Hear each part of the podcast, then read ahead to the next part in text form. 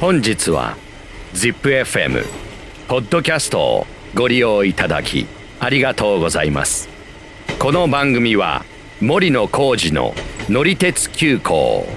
59歳の抵抗制御です。まもなく森野浩二ヒラリーが参ります。程よいボリュームでお待ちください。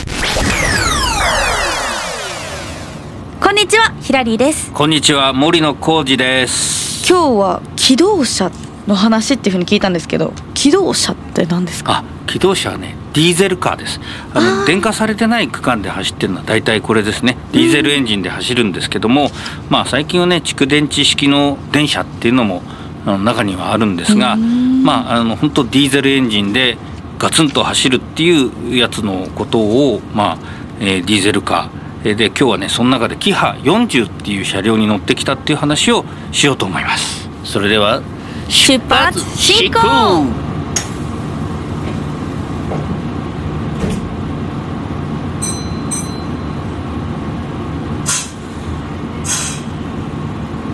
キハ40ってどんな車両なんですか？はい、これはですね昭和の、まあ、後半というか1977年から82年のおよそ5年間に、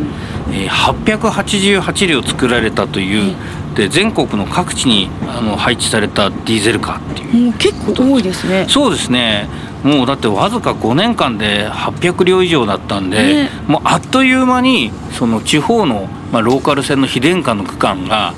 この車両で全部こう埋め尽くされるというか全部これになってたっていう印象があります。でん。まあその車両自体は写真を持ってきたというかいくつかあるんですけどはい。全部違う色ですね。そうです。もともとはオレンジ色の一色塗り。これで、はいはいはい。あの1970年代には登場したんですけども、うん。まあ、JR になってから国鉄から JR に変わっていろいろその路線とかエリアごとになんか色が変わってったんですね。あうん、でここでまあちょっと持ってきた写真でも、まあ、中にはあの東北の五能線っていうあの秋田県と青森県を結ぶ線のやつもあれば、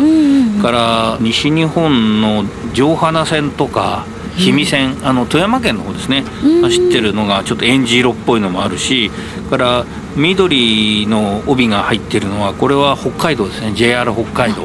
本当だ、うん。雪雪丸系になってる。そう。そうそうそう これはねもう今廃止になっちゃった夕張っていう駅のとこまで乗ってった時の写真なんですけど、まあ、それから改造されたやつも結構あってその中でまあ一つたまたまあったんですけど金沢からあの能登の方に行く花嫁の連合っていうかね、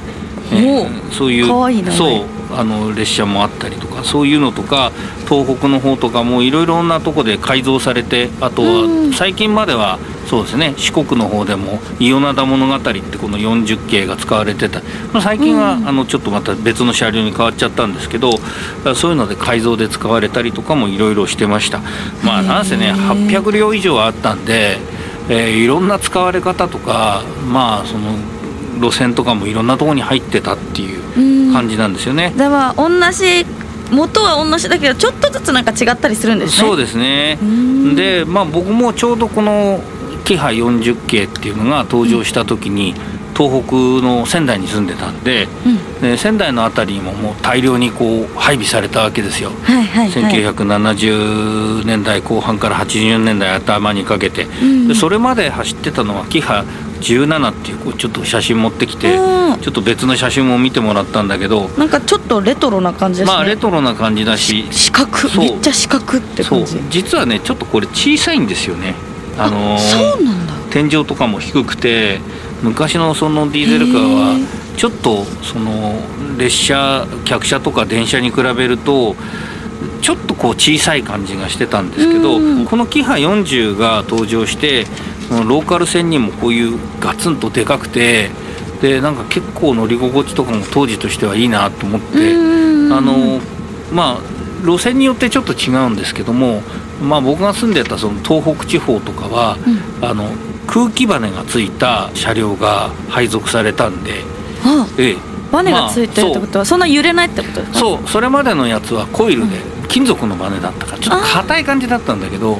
空気バネだとこうなんかねふんわりした感じちょっと違うんだ、うんそう。そういうことでねなんか喜んで乗ってたという車両だったんですよ。へえでまあ一応ね今ねまだね走ってます。ああそうなんですね。うん。あの J あの僕らが住んでるその名古屋のエリアだと、うん。まあ、JR 東海のエリアはもう早くに廃車になったんですけど、はいはいまあ、はい今ね外国に行って働いてる車両もあったりするんですけどそうなんだ、まあ、東北もそうだな。東北ももうなくなったのかな。北海道はちょっと残ってるけど、まあ、あの今急ピッチで新しい車両に入れ替えてるっていう話ですし、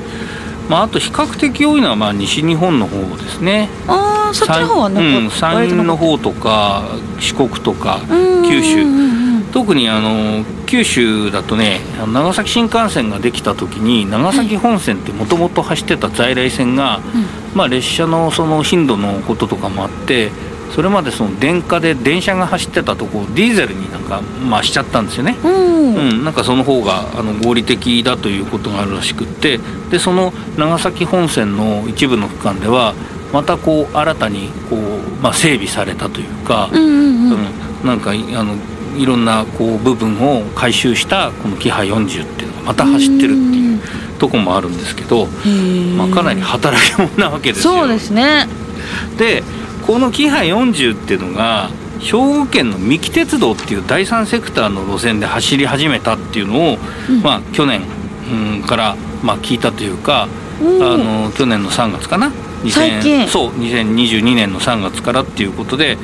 まあ、その話をあの耳にしてたもんですから、うんうんうんうん。ちょっとこれ乗りに行かなきゃいかんかな。一回ちょっと行ってみようと思って。はいはいはい、はい。行ってきたんですね。そうなんです。でえー、とその実際に乗った車両がこうこの写真なんですけど。これですか、はい、これなんかさっき青森の方そう。で言ってたやつですよね？そうそうそうそう。同じ色な気がしますけど、実はねその通りで、はい。えー、と青森で使ってた車両で、まあ、五能線とか走ってたやつがもうなんか使われなくなった後に、うん。実はこの北条鉄道っていうとこで車両増やさなきゃいけないなっていうんでいろいろと調べてたところ、うん。秋田からまああの譲れるのがありますよっていう話がなんか入ったんだそうです情報として。こういうなんか譲るとかあるんですね電車を。そうですね。まああの比較的そういう話はあって結構あって、うん。まあ全然違う話になっちゃうかもしれないけど例えばあの愛知環状鉄道で走ってた車両が、あの今福井県の越前鉄道で走ってたりとか、そうなんだ、うん、あのそういうのは多いですよ。まあ、東京とかのその大手の私鉄で走ってた車両が地方の私鉄に行ったりとかそういうのも多いんですけどただまああの第三セクターのこういう車両って今までもうちょっとこう小さいディーゼルカーを使ってたんでうんうんうんあのなかなかこのキハ40って実はこのキハ40っていうのは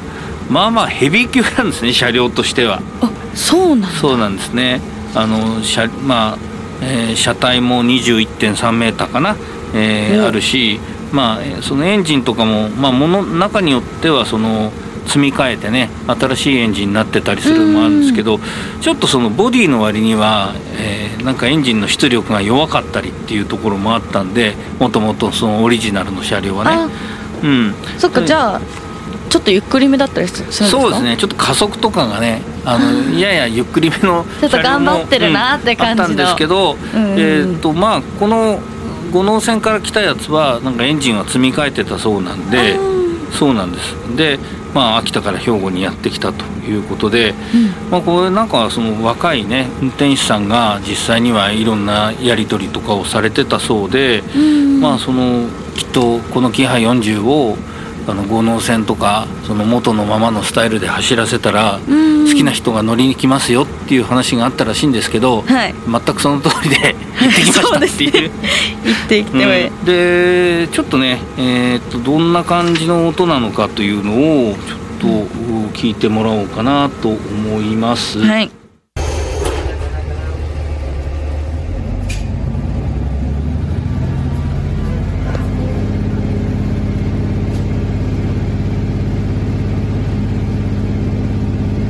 ご乗車ありがとうございました。次は終点北条町北条町ですぐらぐらぐらぐらぐらぐらぐらぐーうわーそんな感じででも実際にはそんな音しないんだよねえーっとね思ったよりなんか聞いてもらったら静かだなっていうね感じかもしれないんですけどでまあこの、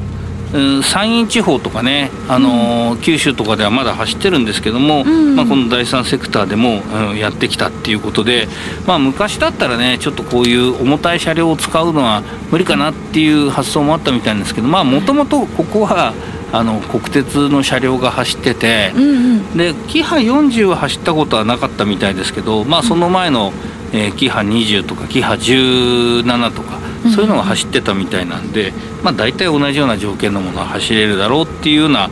えー感じですね。うーん。なんか乗ってみるとね、あのーここは、まあ、平坦なこう田園地帯を走るっていうとこなんで、うん